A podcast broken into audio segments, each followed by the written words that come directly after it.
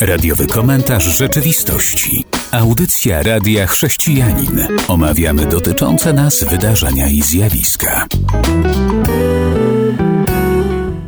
Witam serdecznie słuchaczy, witam Wojciecha. Witam Państwa, witam Cię Robercie.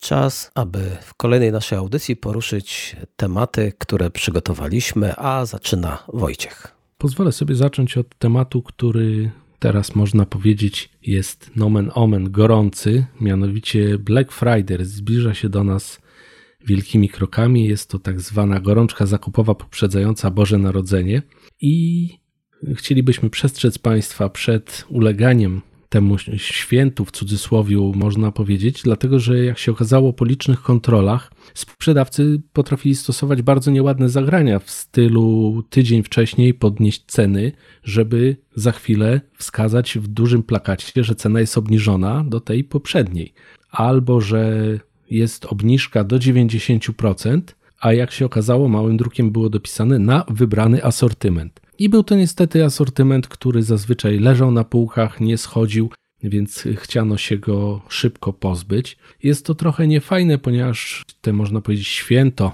przywędrowało do nas z Ameryki, gdzie faktycznie w sklepach są bardzo duże obniżki w tym dniu i faktycznie można kupić coś po cenie okazyjnej. Natomiast jak się okazuje, u nas niestety niektórzy handlowcy wykorzystują to do pozbycia się towaru i niekoniecznie w cenie bardzo okazyjnej. Mam tylko nadzieję, że w tym procederze nie biorą udział polscy przedsiębiorcy, chrześcijanie, bo etyka chrześcijańska istnieje. Ale istnieje coś takiego też jak etyka w biznesie. Tylko czy ona istnieje wszędzie? Bo z tego co mówisz, to chyba nie wszyscy przedsiębiorcy przejmują się etyką. Może nie uogólniajmy, bo nie mamy na to jakby szerszych dowodów. To zostało powiedziane na podstawie firm, które zostały skontrolowane. Oczywiście nie zostały skontrolowane wszystkie firmy, więc miejmy nadzieję, że jednak tutaj przedsiębiorcy stosują tą etykę, a zwłaszcza przedsiębiorcy chrześcijańscy. I tego im życzymy, dlatego że dobry, etyczny biznes to jest przyjazny klientowi, a klient, który jest traktowany dobrze, będzie wracał. W ostatecznym rozrachunku to powinno się opłacać. A jeżeli jeszcze ktoś stosuje jako chrześcijanin etyczny biznes, no to nic innego jak żyje po chrześcijańsku i błogosławieństwo Boże go nie ominie. Dokładnie. Kolejna wiadomość ze świata. To jest może wiadomość akurat jeszcze z Polski. Otóż yy, zachodzą takie sytuacje, że rodzice, którzy są już w wieku podeszłym, są schorowani, nie mogą często dzieci nimi się zajmować, trafiają do tak zwanych DPS-ów, czyli domów pomocy społecznej. I dziecko, które nie może się takim właśnie rodzicem swoim zajmować, musi łożyć na jego utrzymanie w tymże DPS-ie. I otóż nasze prawodawstwo teraz troszkę się zmienia w tej dziedzinie, bo posłowie doszli do wniosku, że jeżeli taki rodzic zaniedbywał to dziecko, czy nie płacił alimentów, czy w jakiś inny sposób właśnie to dziecko dyskryminował czy męczył, to dziecko będzie zwolnione właśnie z tych opłat, nie będzie musiało ponosić kosztów utrzymania swego rodzica, właśnie który jakby nie zajmował się nim, więc to jest takie jakby sprawiedliwość społeczna, można powiedzieć. Jest to z jednej strony trochę przykre, że dochodzi do sytuacji, że rodzice nie zajmują się dziećmi, więc dzieci też przestają się zajmować swoimi rodzicami, kiedy oni tego potrzebują. No ale jakby właśnie tutaj dochodzi do tej sprawiedliwości społecznej. Nie chciałeś się troszczyć o dziecko? Trudno, radź sobie sam. I co myślisz o tej sytuacji? Zapewne jest to wynik tego, co ostatnio było poruszane w mediach, czyli sytuację, w której dane dziecko w ogóle nie miało kontaktu ze swoim ojcem. To mówię o konkretnym przykładzie. I dowiaduje się, że podjęto decyzję o ściąganiu z jej konta pieniędzy na rzecz ojca. To ja myślę, że dobrze, że się państwo tym zajęło, bo to były przykre sytuacje ktoś oddał do domu dziecka. Nigdy rodziców nie widziało, bo rodzice nigdy się nie zainteresowali. Kiedy to dziecko ma 40 lat, okazuje się, że państwo chce pieniądze ściągać na rzecz tatusia lub mamusi. To powiem, że jest to jak najbardziej zrozumiałe. Tylko czy nie będzie nadużywane, bo może się tak zdarzyć i mam nadzieję, że to będą weryfikować, bo dane dziecko może powiedzieć, rodzice się mną w ogóle nie zajmowali, a może być wręcz inaczej, no ale po 20-30 latach może się tak zdarzyć, że nie będą w stanie tego udowodnić. Tak, tutaj prawodawca przewidział tę sytuację i nakazał pracownikom gminy przeprowadzanie wywiadów, dochodzeń i w pewnym sensie tego, żeby osoba, która miałaby podlegać tej opłacie, wskazała papiery, z których to wynika, że taki dorosły się, czy już osoba w podeszłym wieku właśnie się nią nie opiekowała. Myślę, że w pewnych momentach może być to trudne, ale z drugiej strony uważam, że bardzo dobrze, że ten temat znalazł się właśnie na posiedzeniach Sejmu, że nasi posłowie zajęli się czymś, co jest dosyć ważne. Zanim przejdziemy dalej, a wiem, że przygotowałeś też wiadomości z kraju, które nie są łatwe, to może tak o czymś, co zapewne naszych słuchaczy zbytnio nie poruszy, ale jest ciekawe, bo szwedzcy chrześcijańscy demokraci chcą przenieść ambasadę do Jerozolimy. Teraz chciałbym to wyjaśnić, dlatego że lata temu Stany Zjednoczone też taką decyzję podjęły. Była zachęta, aby też inne państwa przyniosły w Izraelu ambasadę swoją do Jerozolimy. No i tu po latach chrześcijańscy demokraci w Szwecji proszą rząd o przeniesienie ambasady tego kraju w Izraelu do Jerozolimy. Ponadto partia chce, aby rząd uznał Jerozolimę za stolicę Izraela i to jeszcze jak najszybciej. To może taka tylko ciekawostka. Ciekawa sytuacja. Nie wiem, czy to jest y, dosyć dobre posunięcie ze względu na to, że Jerozolima, jak wiadomo, jest takim miastem, w którym ścierają się te trzy największe religie. Nie wiem, czy to nie jest sytuacja, że właśnie przez to narażą swoich pracowników na jakieś ataki, bo nie możemy tego wykluczyć, przecież tam ciągle coś się dzieje. Czy, czy to jest rozsądne posunięcie? Co ono by miało zmienić? Trudno powiedzieć, nie potrafię tego inaczej skomentować. To jest wyjście naprzeciw oczekiwaniom samego Izraela, który zawsze w Jerozolimie widział swoją stolicę. A teraz to ja już zapraszam słuchaczy na przerwę muzyczną, a po niej wracamy. Radiowy komentarz rzeczywistości. Audycja Radia Chrześcijanin. Jesteśmy w części drugiej i poruszymy teraz coś, co dotyczy nas, Polaków. Słucham, Wojciechu. Otóż ostatnio duże emocje rozbudza fakt, że Polska postanowiła wybudować mur na granicy właśnie z Białorusią. No bardziej taki płot wysoki ze stali, nazywany oczywiście potocznie murem. I chciałem tutaj Państwu powiedzieć, bo nie wszyscy pewnie o tym wiedzą, ale takich murów w Europie jest dosyć sporo. Otóż w 2017 taki mur powstał na granicy Węgry-Serbia, zaraz potem na granicy Węgry-Chorwacja, to pierwszy to 150 km, drugi 300 km. W 2009 Grecja wybudowała taki mur na granicy z Turcją, 40 km, Bułgaria na granicy z Turcją 270 km i nasz 180 km. To dosyć blado wypada może w tym porównaniu, ale my często nie wiemy o takich rzeczach, ale inne kraje też stosują takie rozwiązania. To są rozwiązania, które zabezpieczają naszą granicę z resztą. Dzisiaj słuchałem bardzo ciekawego wywiadu z przedstawicielem białoruskiej opozycji, który przebywa w Polsce z racji tego, że na Białorusi jest dosyć źle traktowany. I on nie odebrał tego jako jakieś uderzenie w Białoruś, czy w ludzi mieszkających na Białorusi. On raczej to przedstawił jako sytuację, że Białorusini rozumieją to wszystko, szczególnie młodzi, bo starsi niekoniecznie mają dostęp do internetu, ale młodzi Białorusini rozumieją, że to nie jest sytuacja, w którym Polska chce uderzyć w Białoruś, tylko w reżim pana Łukaszenki. I myślę, że to nie powinno rozbudzać naszych emocji, zwłaszcza w kontekście tego, że wiele krajów również stosuje takie rozwiązania, gdzie nie mogli sobie poradzić z napływem właśnie nielegalnych emigrantów.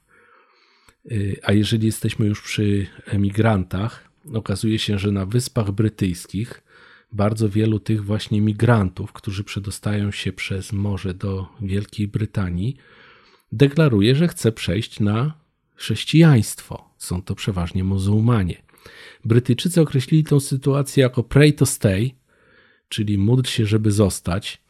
I temat jest bardzo trudny, bo właśnie wielu uchodźców uważa, że zwiększa to ich szanse na uniknięcie deportacji w przypadku trzymania decyzji odmownej po wystąpieniu o azyl. I tu Brytyjczycy są bardzo ostrożni właśnie w podejściu do tematu. Natomiast padają pytania do zwierzchników Kościoła Anglikańskiego, który w tym procesie pośredniczy. Jedni właśnie z mieszkańców Wielkiej Brytanii oskarżają duchownych o naiwne traktowanie złożonego problemu, inni chwalą za spełnianie ważnej posługi. Natomiast rzecznicy Kościoła twierdzą, że ich zdaniem nie, nie ich zadaniem jest ustalanie wiarygodności wniosków o azyl, lecz pomaganie ludziom, w tym także niedoszłym azylantom, pisze redaktor. No i tutaj właśnie y, rozmowa między jedną stroną, która twierdzi, że to jest tylko taki, taka pokazówka, która ma na celu załatwienie im spokoju, spokojnego życia y, w kraju, który jest właśnie uważany za chrześcijański. Natomiast drudzy mówią, że nie, faktycznie ci ludzie się nawracają. Nie wiem, trudno powiedzieć. Ja raczej skłaniałbym się ku temu, że to jest wybieg, który ma spowodować to, że nie zostaną deportowani, chociaż oczywiście nie wykluczam nawrócenia. Ta sytuacja była już znana kilka lat temu w Niemczech i rzeczywiście jedni nawracali się, dlatego że przyjeżdżają muzułmanie spragnieni tak naprawdę innego życia. To, co widzieli, bardzo często zmieniło ich postrzeganie samego islamu. I tam trafili pastorzy i jakieś wierzące naprawdę osoby do tych różnych ośrodków, dzieląc się Ewangelią. I tak, to napotkało na ogromne zainteresowanie i były przypadki nawróceń. Ale również mówimy o tym samym kraju, były historie, kiedy ktoś e, mówił, że się nawrócił, no i wtedy zadawano mu kilka pytań, takich podstawowych, związanych z chrześcijaństwem, z których wynikało, że ta osoba nie miała zielonego, albo jak to mówi, bladego pojęcia no i kto ma to weryfikować? No nie sądzę, żeby ci, którzy ich przyjmują, a więc chodzi tutaj o służby zajmujące się przyjmowaniem migrantów, mogły to zweryfikować, więc zwrócenie się do duchownych o poradę mogłoby być uzasadnione, ale czy to według standardów unijnych jest powodem kogoś do przyjęcia lub odrzucenia? No to ja w to wątpię. Raczej nigdy nie zwracali uwagi na to, czy ktoś jest muzułmaninem, czy chrześcijaninem. I dlatego też znane były przypadki, że chrześcijan, którym groziła śmierć w swoim kraju, dosłownie, bo były na nich już wyroki, nie przyjęli. I to kraje europejskie im odmówiły azylu i powiedziały: wracajcie sobie. Stosownie do sytuacji politycznej może się okazać, że będą mówić przeróżnie. No tak, zwłaszcza ludzie, którzy są podstawieni pod ścianą w pewnym sensie, chcieliby zostać, a nie mogą, będą, myślę, zwiększać swoje szanse w każdy sposób, tak? Cieszę się na to, co powiedziałeś, że takie rzeczy są weryfikowane, bo myślę, że naprawdę wierząca osoba taką weryfikację przejdzie bez problemu, natomiast ktoś, kto tylko tworzy jakąś otoczkę wokół swojej osoby, no niestety raczej nie takiego testu, można w cudzysłowie powiem, nie przejdzie. No bo cóż powie wierzący, naprawdę wierzący w Allaha, że nie wierzy w Allaha? No, nie wydaje mi się, że osoba naprawdę wierząca zdecydowałaby się na takie stwierdzenie. Słyszałem i czytałem, że wielu muzułmanów uznaje kłamstwo w dżihadzie za jak najbardziej dopuszczalne więc tutaj to bym był bardzo ostrożny. A teraz powiem o napływie migrantów do Europy, bo on jest i są już ludzie, którzy mówią, że utopią jest myślenie, że da się to w ogóle zatrzymać. Nie sądzisz? Zdecydowanie uważam, że się nie da. Z tego powodu, że Europa akurat stworzyła już taki, można powiedzieć, ustrój, który jest w miarę łatwy do życia. Nie są to sytuacje, gdzie trzeba się codziennie obawiać o siebie, o swoje utrzymanie, o swoje życie. I ci ludzie przecież o tym też wiedzą, dlatego myślę, że każdy zdrowo myślący człowiek będzie zawsze szukał dla siebie miejsca, gdzie będzie mu się żyło łatwiej, tak? gdzie nie będzie narażony na ataki, gdzie nie będzie narażony na konieczność życia w biedzie, bo przecież sytuacja socjalna w Europie stoi na dosyć wysokim poziomie. Nie jestem zdziwiony tym, że ci ludzie chcą tu przyjeżdżać, chcą tu żyć. Wręcz uważam, że będzie to się stale powiększało. Chyba nawet premier Morawiecki wspominał o tym, że przewidują przypływ około pół miliona muzułmanów. Znaczy, przepraszam, nie może nie tyle muzułmanów, co właśnie ludzi, y, którzy są migrantami. No i dlatego stwierdzenie, że utopią jest myślenie, że napływ migrantów do Europy można zatrzymać, jest zapewne prawdą, więc ci wszyscy, którzy są przeciwko migracji, to się mocno zawiodą. I zamiast kłócić się tej materii, to może szczególnie no, jakieś rządowe jednostki powinny zacząć rozmawiać i przygotowywać się, jak takich ludzi przywitać, co robić, żeby były jakieś regulacje stosowne do tematu, bo mam wrażenie, że takich regulacji nie ma. Co będzie, jeśli przyjedzie 100 tysięcy albo właśnie milion migrantów do Polski, a 30% z nich nie będzie chciała pracować? Nie będą chcieli się uczyć języka polskiego, no to co my im odpowiemy? To fajnie, że jesteście, to te 70% będzie pracowało, żebyście wy mieli co jeść, a w tym czasie będziecie sobie spacerować, zwiedzać nasz kraj do emerytury, a potem damy wam emeryturę, no bo przecież się wam e, będzie należała. Może mała, może duża, ale zawsze będzie. Co jeżeli ci migranci nie deklarują chęci nauki języka polskiego, a już teraz spotkałem się z tym, że mamy w Polsce lekarzy, którzy albo inne służby medyczne, którzy nie rozumieją języka polskiego, a co za tym idzie, no to nie rozumieją swoich pacjentów. Czyżby rząd, który ich zatrudnił, nie postawił im warunku nauki języka polskiego, choćby w stopniu podstawowym? To są moje pytania, i jeżeli nie możemy już wpłynąć na to, że ta migracja nie będzie istniała, no to rzeczywiście trzeba przyjąć już, że będzie i zacząć się przygotowywać. Kilka lat, ładnych lat temu, moi znajomi pojechali do Norwegii do pracy, ale rząd w Norwegii chciał ich, tyle że ten rząd w Norwegii powiedział: OK, my was weźmiemy, my wam damy pracę, ale są pewne warunki. A jeden z nich, podstawowy, to był: musicie zdać egzamin ze znajomości języka norweskiego. I oni siedzieli i się uczyli tego norweskiego w Polsce. Akurat w tamtych czasach było to jeszcze fajne, że na koszt pracodawcy z Norwegii. Jak zdali, to oni ich przyjęli. Słyszałeś coś, aby nasz rząd coś w tym kierunku robił, czy tylko po prostu i opozycja, i rząd wiele krzyczą za i przeciw? Może czas wreszcie przejść do jakiejś regulacji. No, myślę, że to by było dobre rozwiązanie, bo od razu wyeliminowałoby tych, którzy nie chcą tu być. Tak? To, jest, to jest pierwsze sito, pierwszy przesiew. Proszę bardzo, uczysz się języka, zdajesz egzamin, zostajesz. Fajny pomysł, myślę, Norwegowie mieli. Zresztą takie sytuacje zdarzały się też w Australii, gdzie kiedyś chcąc zachęcić ludzi do zamieszkiwania tego wielkiego kontynentu, prowadzono taką rekrutację, że oczywiście rząd zapewniał rok nauki, zapewniał pracę, mieszkanie, ale właśnie warunkiem było pozostanie, pozostania tam było właśnie zdanie egzaminu z języka. To jest uważam świetne rozwiązanie, bo rozwiązuje ten jeden egzamin rozwiązuje system weryfikacji, czy ktoś naprawdę chce tu być, czy nie chce, czy tylko chce skorzystać do, z przejścia przez granicę do Niemiec i dalej na zachód, czy po prostu chce coś robić. No myślę, że powinniśmy iść w tym kierunku. Mam nadzieję, że nasi rządzący zauważą szybciej ten problem, problem niż później i wdrożą odpowiednie działania. Pewnie jak posłuchają naszej audycji, to już będą wiedzieć, co zrobić. Także podpowiadamy im. A teraz przerwa muzyczna. Wracamy po krótkiej przerwie muzycznej i dalej mamy o czym mówić.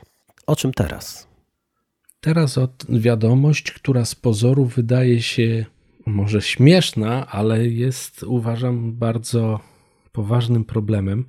Bardzo zaciekawiło mnie to, co powiedziałeś przy ostatniej naszym, naszej audycji, przy naszym ostatnim spotkaniu o Kościele dla sztucznej inteligencji. I ja pozwoliłem sobie odnaleźć notatki jakieś w internecie, które o tym mówią. Otóż pozwolę sobie w dwóch słowach przybliżyć. Trafiłem na taki artykuł. Bogiem miała być maszyna. Otóż niejaki Antony Lewandowski, były inżynier Google, sławny na całym świecie twórca pojazdów autonomicznych oraz określany aferzystą, ponieważ tam są prowadzone wobec niego w Ameryce różne y, postępowania procesowe, stworzył swoją religię w 2015 roku, zarejestrował ją y, w USA pod nazwą Way to the Future, czyli droga do przyszłości. I ze złożonych dokumentów wynikało, że ma na celu stworzenie bóstwa opartego na sztucznej inteligencji, czyli w dwóch słowach chciał stworzyć komputer, który będzie Bogiem i właśnie za pomocą tej sztucznej inteligencji będzie prowadził swoich wyznawców, organizował im życie. Lewandowski uznał właśnie, że taki byt lepiej zadba o ludzkość niż y, inni ludzie pełni agresji, ograniczeń i wad. Na szczęście, myślę, ku rozczarowaniu pomysłodawcy, zainteresowanie akcesem do nowej religii nie było zbyt wielkie i nawet powstały takie informacje w Dolinie Krzemowej, że prawdopodobnie jest to tylko element PR-u, ponieważ tenże inżynier zrobił taki brzydki manewr, że zabrał pliki ze swego komputera, odszedł od Google'a i stworzył własny biznes. No, zajął się tym, zajęły się tym organa ścigania i już sprawa się, że tak powiem, ma ku końcowi. Natomiast jest szokujące, że ktoś chciałby czy miał mm, pomysł taki, żeby komputer zarządzał ludźmi w takiej formie właśnie jak można powiedzieć taki Bóg, Bożek, który będzie prowadził swoich wyznawców. To nie jest żaden nowy pomysł. Ja już takie filmy oglądałem i są dosyć nadal bardzo popularne gdzie sztuczna inteligencja, czyli tam roboty przejmują kontrolę, jest komputer. On nic nie wymyślił to już było w zeszłym wieku. Tak, choćby słynny Matrix, który myślę jest bardzo szeroko znany. Natomiast no, nie wiem, co powoduje ludźmi, że wynajdują takie rzeczy, bo myślę, że oczywiście mógł to być jakiś PR, ale z drugiej strony ludzie, którzy pracują w Dolinie Krzemowej, to są często bardzo ekscentryczni ludzie, którzy mają różne cudaczne pomysły. To mogło być tak, że on faktycznie chciał stworzyć jakiś byt, który będzie kierował ludźmi, natomiast nie wiem, pójście w tym kierunku uważam za bardzo niebezpieczne mimo że jeszcze nie uważamy komputerów za tak rozwinięte, to proszę zwrócić uwagę, że często teraz nie mamy świadomości, ale część telefonów, które dzwoni z jakimiś informacjami o jakichś różnych promocjach czy różnych badaniach, to są właśnie boty, które zostały stworzone do prowadzenia takich konwersacji, ponieważ ludzie nie chcą pracować w call center i coraz częściej właśnie dzwonią do nas maszyny, które nas informują. Są tak zaawansowane, że rejestrują nasze odpowiedzi, analizują je, no i odpowiadają. Oczywiście to się wszystko rozwija, ale idzie to w bardzo zastraszającym tempie. Tu trochę zmieniliśmy temat, bo to jest ku pomocy, ale to, że ktoś myśli o komputerze jako bóstwie, według mnie znak czasów. Człowiek, który odrzuca Boga, będzie szukał sobie Boga to jest gdzieś w naszych genach, że człowiek został stworzony i że ma pragnienie uznania kogoś wyższego. I jeżeli odrzuca Boga z różnego powodu, to może się zdarzyć, to sobie poszuka jakiegoś fałszywego Boga. No i dlatego mamy też przykazanie bardzo znane: nie będziesz miał innych bogów obok mnie. Bo jak widzimy, tendencją człowieka jest e, pod wpływem przeróżnych pokus, jak widać, żeby człowieka odwrócić od prawdziwego Boga, ale głód człowieka nie pozwala mu pozostać bez bóstwa. Co mamy już nawet w Starym Testamencie, kiedy Izrael sobie wędrował, nie mogli zobaczyć Boga. Mojżesz ich opuścił, no to co oni sobie zrobili? Zrobili sobie cielca, no bo oni muszą mieć bóstwo. Więc ta historia wciąż i wciąż się powtarza wskazuje to, że ludzie się tak naprawdę wiele nie zmienili, mimo, mimo znaków czasu, które nas otaczają naokoło, nadal jesteśmy tylko ludźmi. Dobrze, a teraz będzie króciutko o gender. Chodzi o język, który się zmienia, no bo niektórzy chcą, aby był poprawny pod względem płci, no ale to prowadzi do kontrowersji. I taka kontrowersja może być przynajmniej w mniemaniu co niektórych, bo w Niemczech pojawiło się pytanie, czy Biblię należy przepisać w języku neutralnym pod względem płci.